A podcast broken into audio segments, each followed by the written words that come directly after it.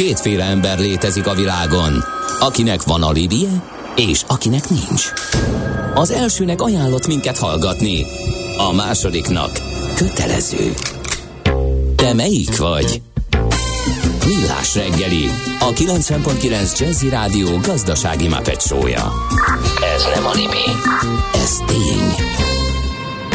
A Millás reggeli fő támogatója a Superautomobil KFT, a Schiller Auto család Lexus Pest márka kereskedése Újpesten. Schiller Auto család. Autók szeretettel. No jó reggelt kívánunk, 8 óra 16 perc van, már is robogunk tovább a Millás reggeli műsor folyamával a 90.9 Jazzy Rádió hullám hosszán. Szörfözvén Ács Gábor tartja a bummot. Mármint hogy? A szörfön, érted? Nem. Édes jó Isten.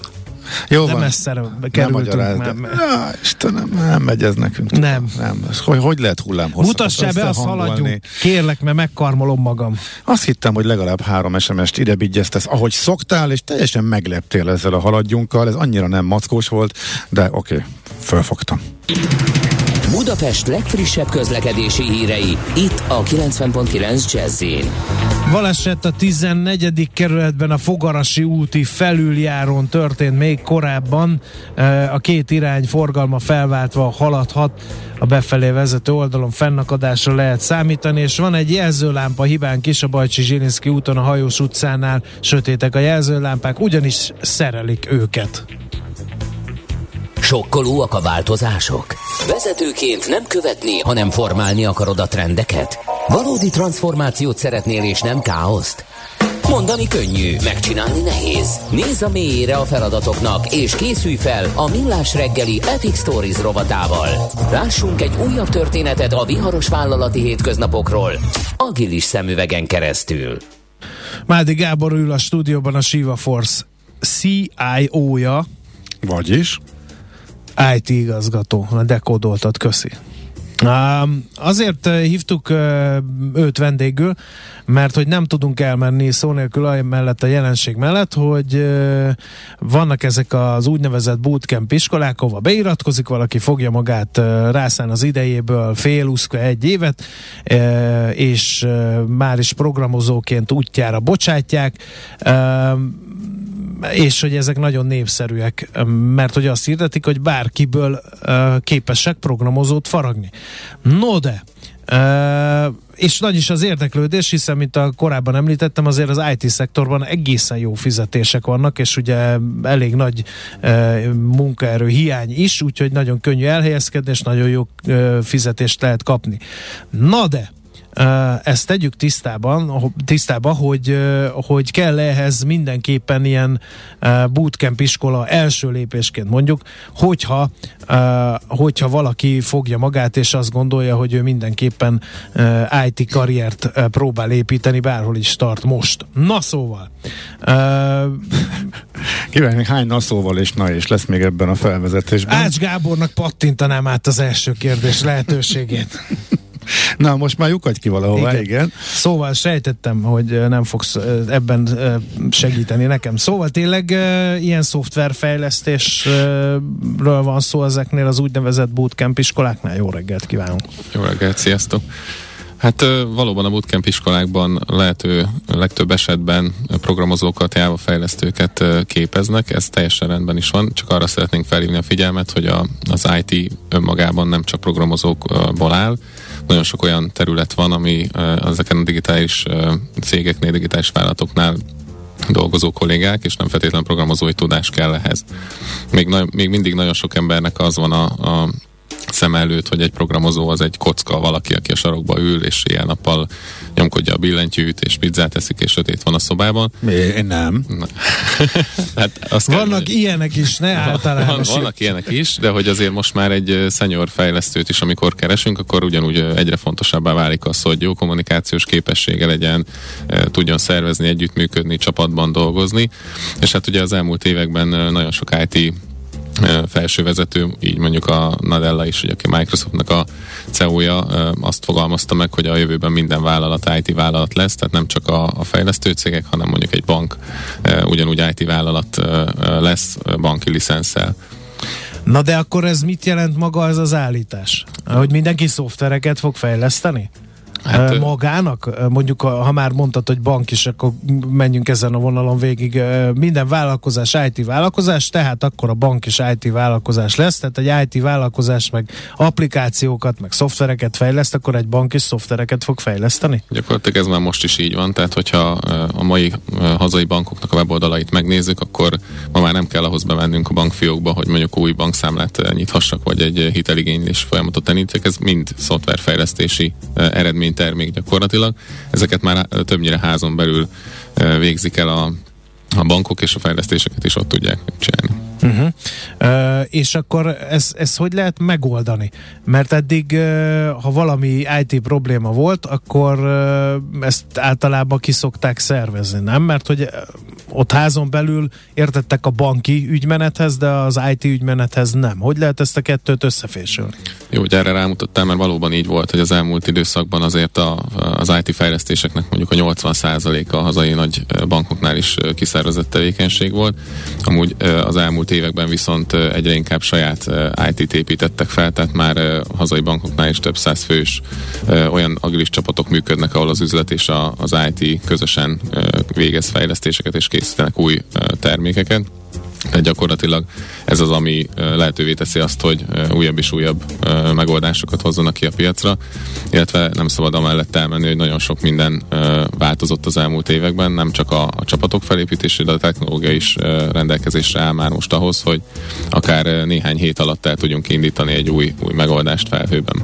Ez azt jelenti, hogy nem kell leprogramozni, hanem vannak a módulok, és ezeket csak össze lehet, össze lehet rakni egy rendszerbe ilyen elemenként, és esetleg ezt kell egy kicsit fazóra igazítani, amiben ott vannak olyan eszközök, amivel ezt meg is lehet csinálni? Igen. Tehát ha valaki ismeri azt az adott megoldást, akkor csak kattintgatva össze tud rakni egy sajátot? Vannak már ilyen megoldások, uh-huh. ugye ezek azok a low-code és no-code platformok, amit említesz. Ilyen uh, hétköznapi példát is uh, tudok ebből hozni, hogyha uh, például valaki szeretne egy, egy űrlapnak a, az adatait feldolgozni, és mondjuk CRM rendszerbe ezeket bekötni. Ez régen informatikai kollégák kellettek fejlesztések, ma már vannak olyan eszközök, mint például a Zapier, ahol össze lehet kattingatni több száz ilyen külső providernek a szolgáltatásait, és mindenféle fejlesztési feladat nélkül létre lehet hozni ezeket a összekattingatós módszereket, tehát mondjuk le kell meppelni a mezőket a másik rendszer, vagy a név az itt az ném, össze, összeköti az ember, és gyakorlatilag nem kell hozzá fejlesztés. Vagy hogyha az RT-ből nézzük meg, ez is egy olyan nagyságrendileg Excel tudás szükséges a használatához, ahol akár egy közepes vállalatnak mondjuk egy CRM rendszerét, vagy belső vállalatirányítási rendszerét a különböző relációknak, riportoknak köszönhetően így össze lehet igazából kattintani, de maga a mi saját CMS, Siva CMS termékünk is egyébként egy ilyen platformnak mondható, hiszen a kollégáink elkép, elkészítik ezeket a modulokat, beépülő sablonokat, amik mondjuk egy nagyváti weboldalban szükségesek, és már a, a cégnél azok a tartalomszerkesztők vagy marketinges kollégák ezen modulokból építik fel az új és kész weboldalt. Uh-huh. Ugye a Microsoft, vagy a Microsoft emberét e, idézted, aki azt mondta, hogy minden cég IT cég lesz előbb, de akkor ha minden cég IT cég, és ezen a vonalon maradunk, akkor minden munkatársnak nem árt, ha informatikai tudással rendelkezik?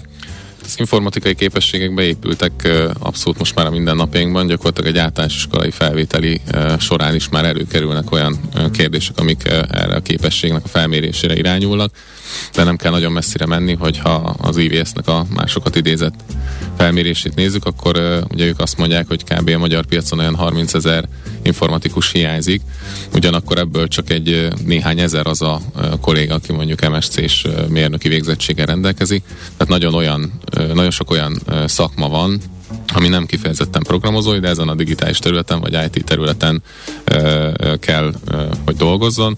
Tehát elmondhatjuk azt, hogy az IT szektor most már nem egy elő azzal, hogy programozó valaki, viszont az IT tudást, az informatikai képességek, az, hogy digitális területen dolgozó kollégák legyenek, arra viszont egyre nagyobb az igény, és az látszik, hogy ö, ahogy bekerült ö, több különböző mondjuk pszichológiai, pedagógiai területről más kollégák is ezekben a, a üzleti fejlesztési területekre, hogy egyre jobb és jobb termékek is születnek, hiszen több szempont szerint készülnek most már ezek el. Uh-huh.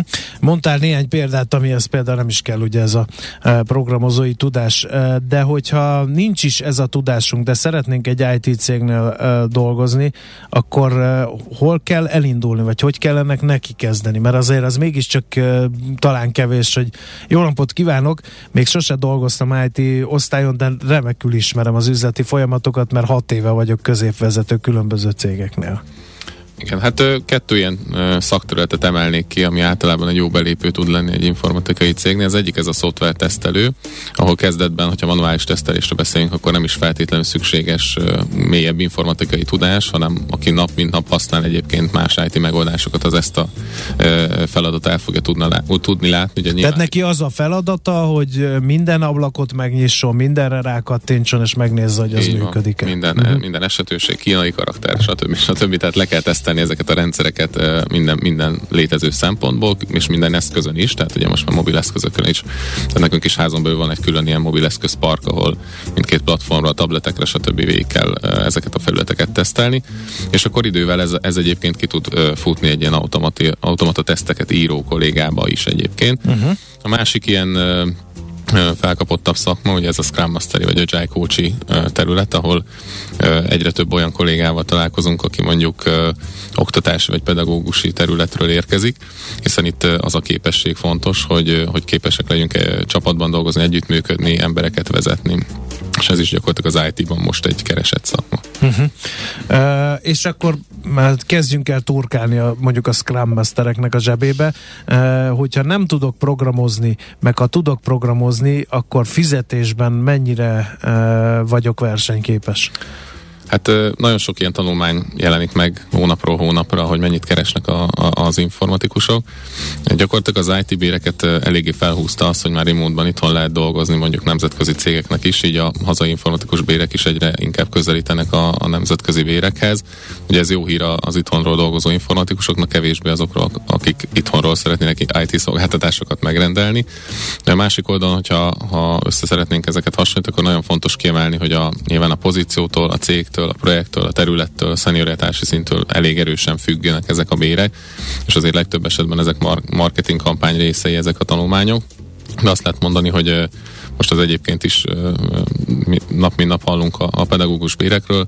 Egy kezdő ilyen nem programozói bér az többszöröse tud lenni mondjuk egy, egy átlag pedagógusi bérnek, és mondjuk a nemrég rendezett orvosi bérekhez képest pedig az, az pedig már egy, egy belépő szintű, vagy mondjuk néhány éves tapasztalata rendelkező informatikus bérnek felel meg. Uh-huh.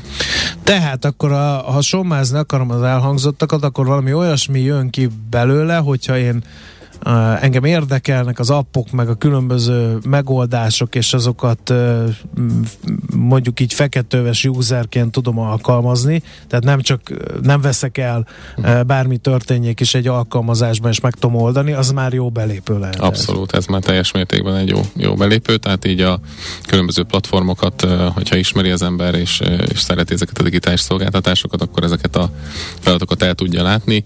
Egyébként is abba az irányba képezzük a kollégáinkat, és abba, arra törekszünk, hogy a az IT mérnökeink, DevOps mérnökeink a lehető legtöbb dolgot automatizálják, és abba az irányba megy át ez az egész folyamat, hogy még régen, amikor valamilyen feladatot el kellett látni a mi ténylegesen képzett informatikusainknak, akkor ők azt mondták, hogy ők megcsináljuk ezeket a feladatokat nekik.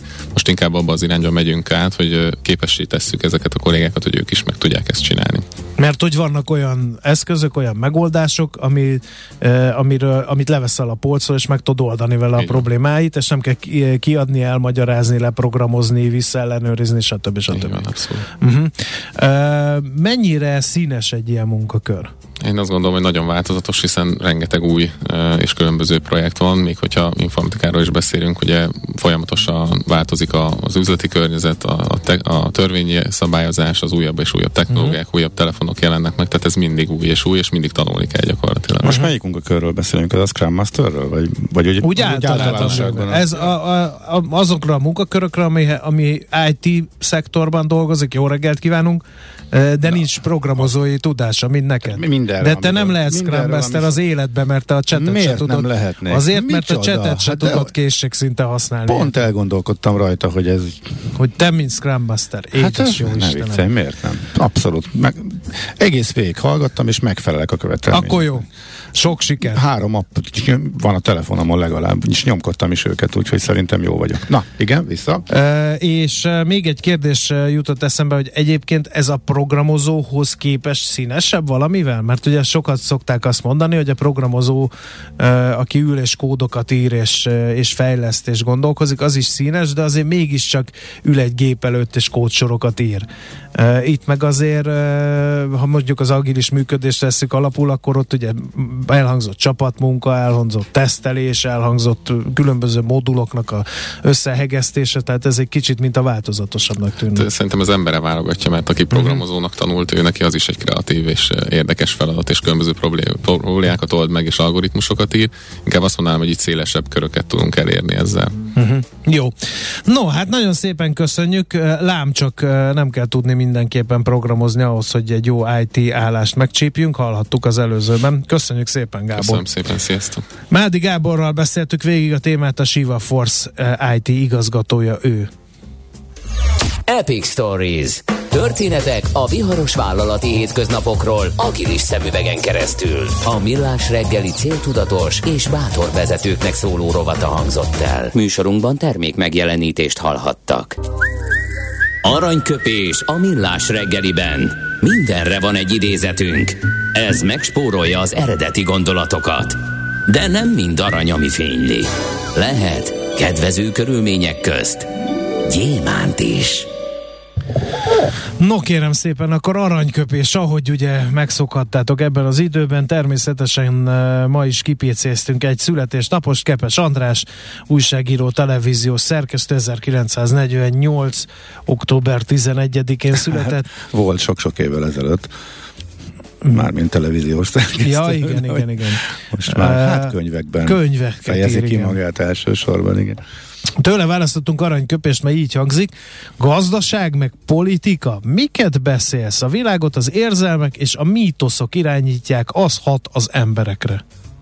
És ez irányítja a politikát. Tegyük Meg a hozzá- gazdaságot. Tegyük, tesszük hozzá mi és a gazdaság Igen. irányítást is egyébként. Hát ugye André Kosztolányi ezt megmondta már régen, úgyhogy ráerősített erre. Vagy ő Kepes Andrásra, vagy Kepes András André Kosztolányra.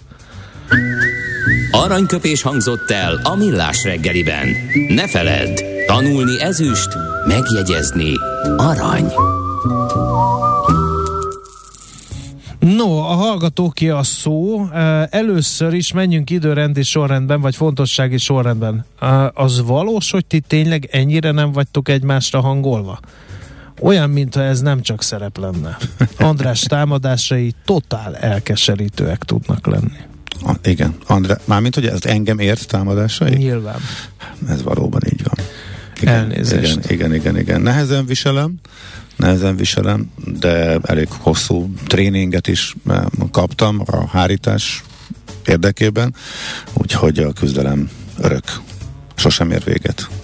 Nem, Folytatjuk. nem adhatok más, mint Nem. lényegem. Í- Tehát így van. én gladiátor vagyok, azok meg állandóan csépelik egymást. Az a baj, hogy a szabad idős problémáimat behozom a munkahelyemre elnézést. Nem ígérhetem meg, hogy ez nem fog folytatódni. Aztán még a lapszemléhez, mi szerint ugye a kukások 350-400 ezer forintos bért uh, uh, szeretnének kialkudni. Azt írta egy hallgató, hogy mikor hallja ezeket a híreket, mindig elkeseredik az ő 250 ezer forintos adjunktusi fizetésén, majd hozzá teszi mosolyogva, hogy, hogy még szerencse, hogy nem ebből él. A, aztán egy másik hallgató meg azt mondja, hogy itt a példa a tanárok előtt, el lehet érni egész jó kis béreket, ha összefognak a, a kukásokhoz hasonlóan.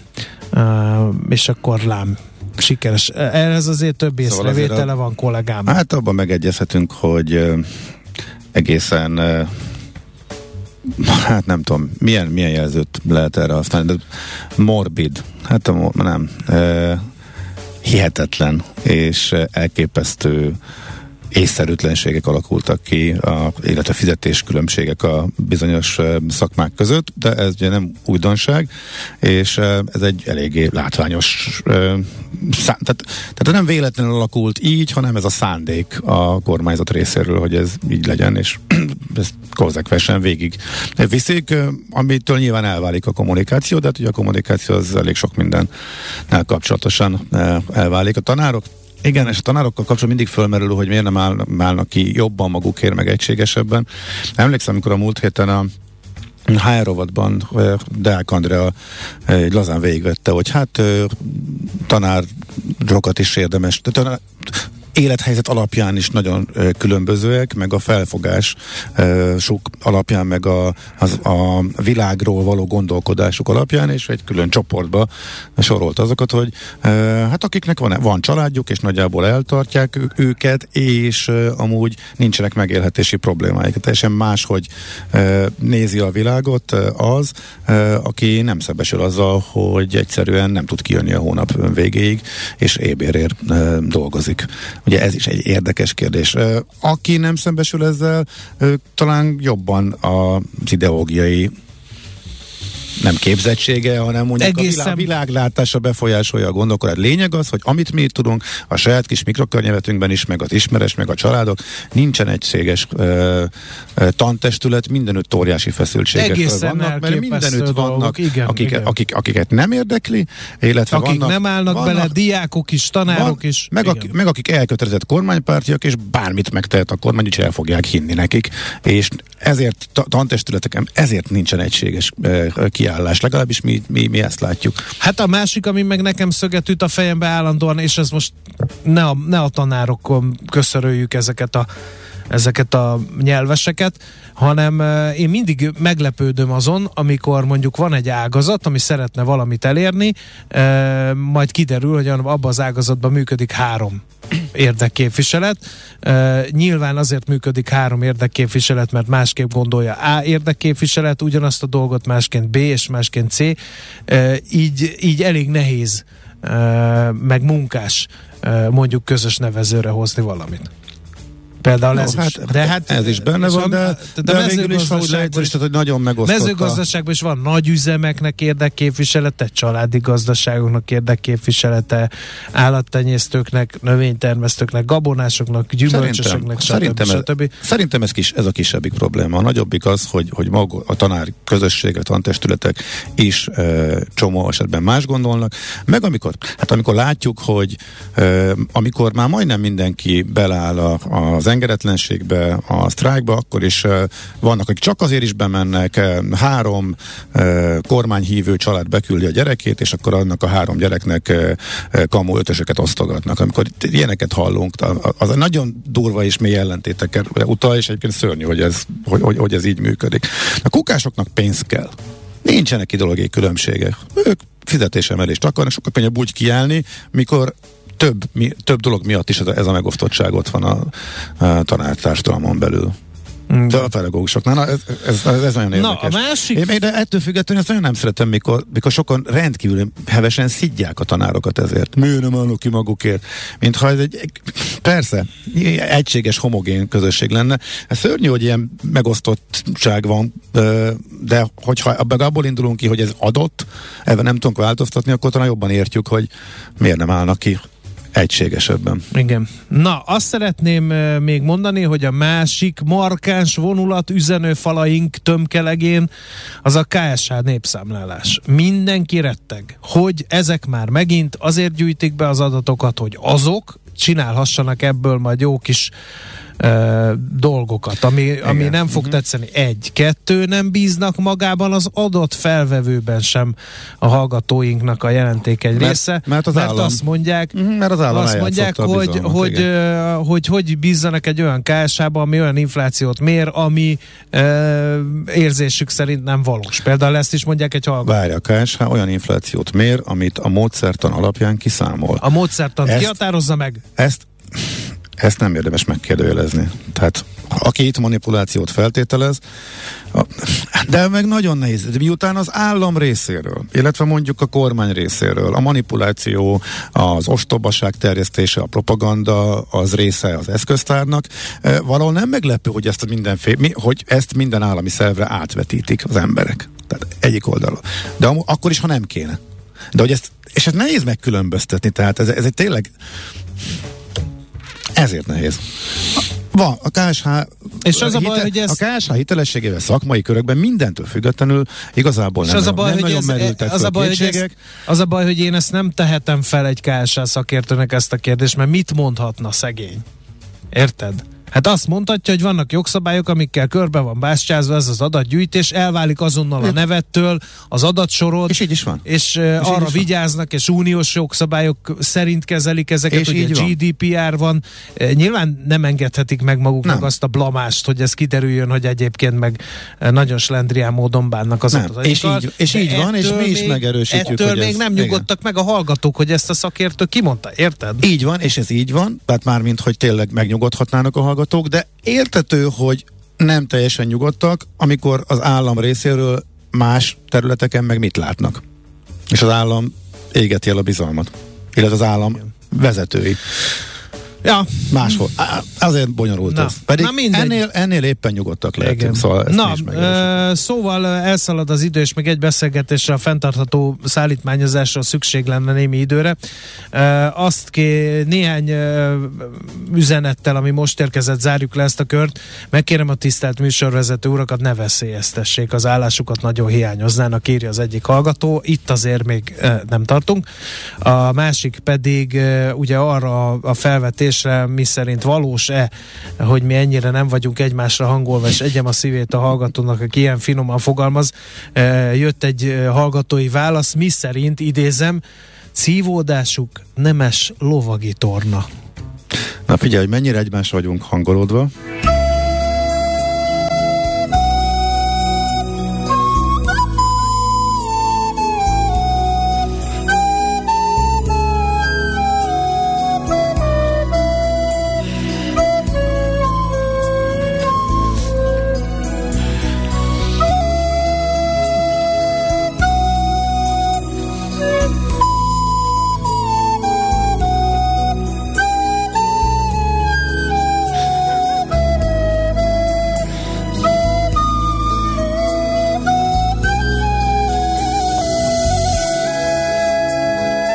Szeretettel a stáb nevében, miközben a koncertre készülsz. Azt nem értem, hogy azt nem értem, hogy honnan szerezted meg ezt a felvételt, amit neked furujáztam, mikor ö, ott megpróbáltalak kiengesztelni. Nem- Tudod, mikor a legutóbb a Nem én, nem én voltam, összefogás valósult meg. Annyira mindenki lelkes, hogy te milyen koncertre készülsz. Úgyhogy miután megéreztük, hogy Szelin, hát azóta nem tértünk magunkhoz, úgyhogy összetartozásunkat ezzel is kifejeztük. Na jó, de most már tényleg menjünk. Kedves Gábor, gratul a nyíltságodért, félek akkor is repülni fogsz, mikor nem szeretnél írni a Gyula hallgató. Hálából én ezt beolvastam. Az előbbi fúvol a szólómért. Reméljük, hogy, hát reméljük, hogy nem. Miért volt val- nem, nem így van, amit mondtam, vagy hogy köszönöm szépen a, a hallgatóktól az Az aggódást. aggodalmat, igen. Innen oda, ezt ennyiért, onnan ide, azt annyiért, majd innen oda ezt, és vissza azt. Emennyiért közben bemegyünk oda azokért, és átvisszük amoda.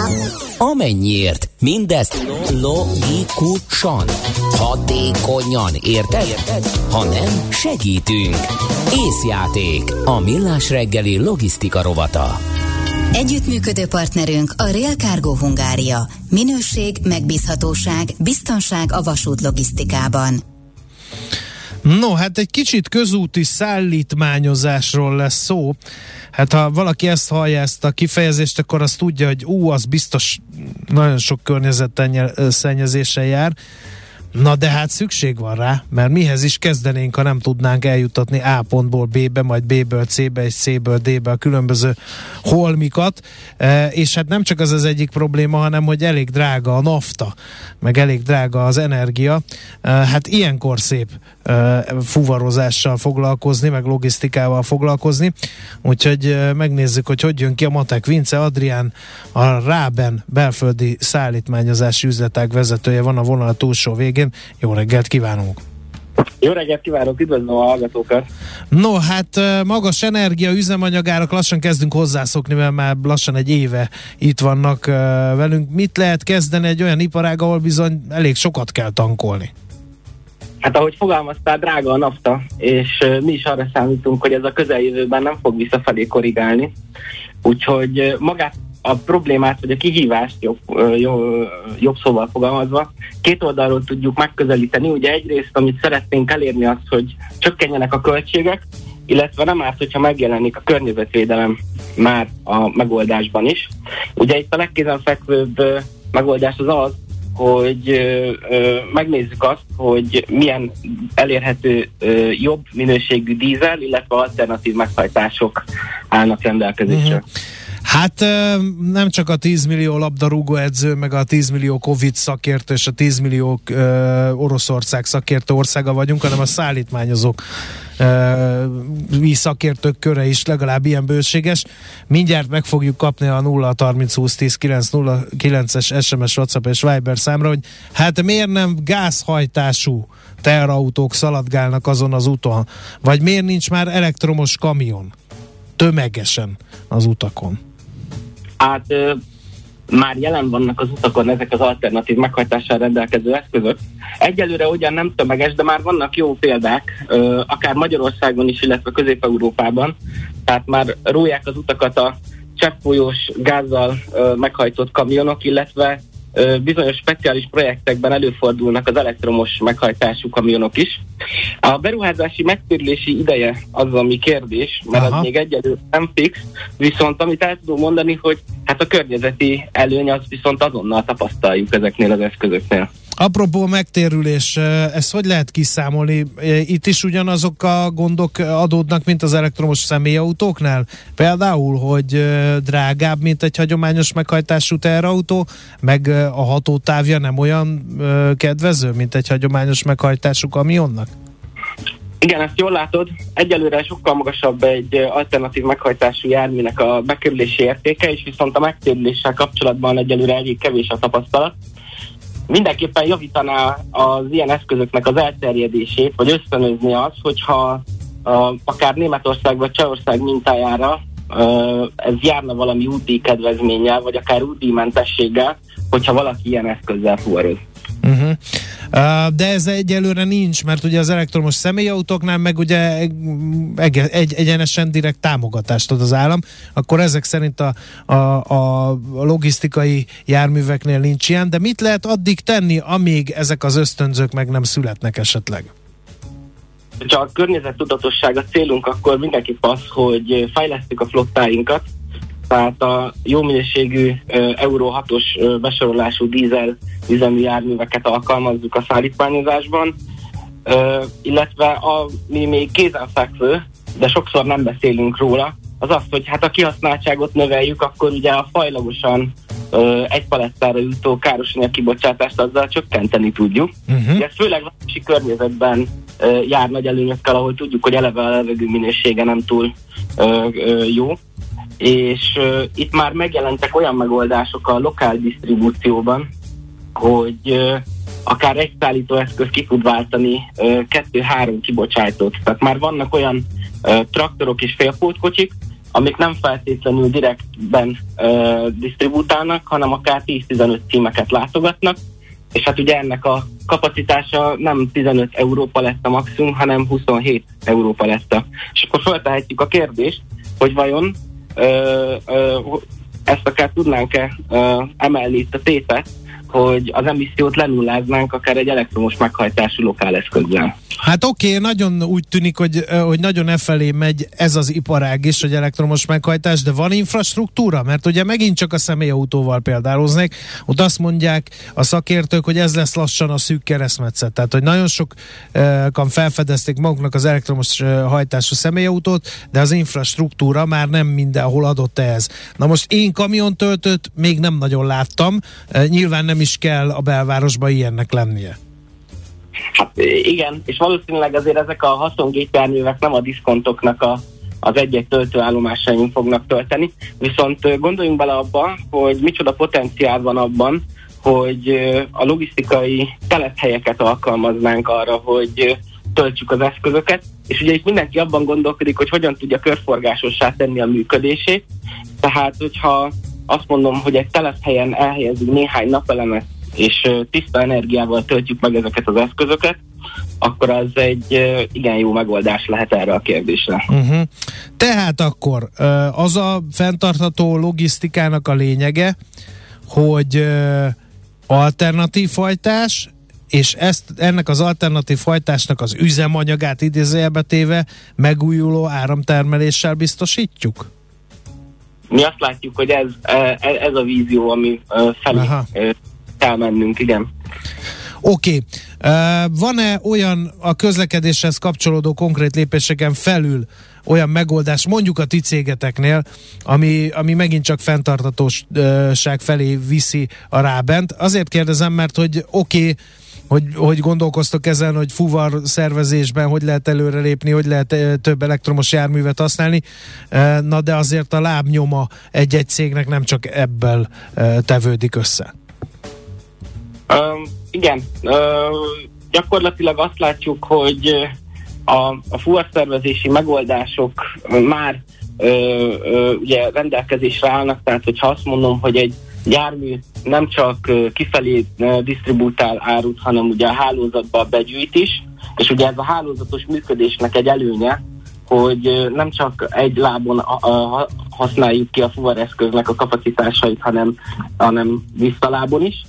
Ugye ettől rövidek lesznek az útvonalak, és igazából ami még ezt tudja ösztönözni, az az, hogyha mondjuk esetleg hallgatnak minket potenciális megbízók, akkor azt érdemes, azt a kérdést érdemes feltenni, hogy valóban sürgőse a fuvar, hogy azt A-ból B-be direktben szállítjuk, vagy inkább kihasználjuk egy ilyen networknek a, a környezetudatosabb, illetve gazdaságilag is előnyösebb rendszerét. Uh-huh. Illetve ilyenkor több idő marad a a core businessre, és arra, a, arra, hogy arra fókuszáljon, amiben ő a legjobb. Azt akarom tudni tőled, hogy azért a logisztika nem egy papírmentes iparág. Rengeteg dokumentum jön-megy. Uh, sírnak az amazóniai esőerdők a logisztikai dokumentáció miatt. Ebben valami mozgolódás van adott esetben az iparágban, vagy nálatok? Azt kell mondanom, hogy még egyelőre a magyar piac az, ö, ennek egy jelentős szegmens még mindig ragaszkodik a, a, a papír megoldáshoz, tehát mm-hmm. ugye a mhm. fizikai levelekhez, de itt azért felhívom mindenkinek a figyelmét arra, hogy már léteznek nagyon-nagyon jó minőségű digitális megoldások. Uh, ugye egy elektronikus dokumentumnak az előnyei az lehet az, hogy uh, kifejezetten a rendszertesztál időbélyegzőt, illetve elérhetők a geokoordináták. Nagyon jó tapasztalataink vannak uh, a B2C, tehát a házhozszállítási szegmensünkben, ahol már azt mondom, hogy a megbízóknak a nagy része nem igényel fizikai dokumentumot, és elfogadják az elektronikus dokumentumot. Nagyon jó lenne, hogyha a business to business szegmensben is ez a gyakorlat ö, ö, ö, terjedne el. Hozzátéve azt, hogy jogszabályi oldalon a belföldi disztribúcióban nincs olyan előírás, hogy csak is kizárólag a fizikai papír igazolhatja a szállításnak a megvalósulását. Oké, okay. no hát van tennivaló bőven, ehhez kívánunk lendületet. Egy utolsó, hogy rövid kérdésem még lehetek. Jól értettem, hogy a kamionoknál nem várható hosszabb távon sem az elektrifikáció? Tehát, a hossz, tehát kimaradtan csak a rövid távú e, városok környéki e, átpakolás utáni disztribúcióban az elektrifikációt lesz jellemző?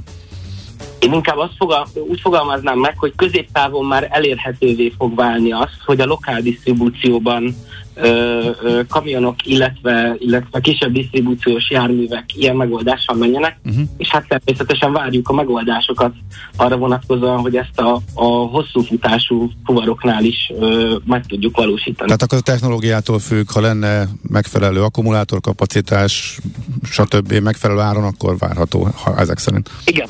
Abszolút, abszolút. Jó, jó, világos. Oké. Okay. Köszönjük szépen. Köszönjük, szép napot kívánunk. Én is köszönöm, szép napot kívánok. Szervusz. Vince Adriánnal beszélgettünk a Ráben belföldi szállítmányozási üzletág vezetőjével arról, hogyan lehet fenntartatóbb a szállítmányozás.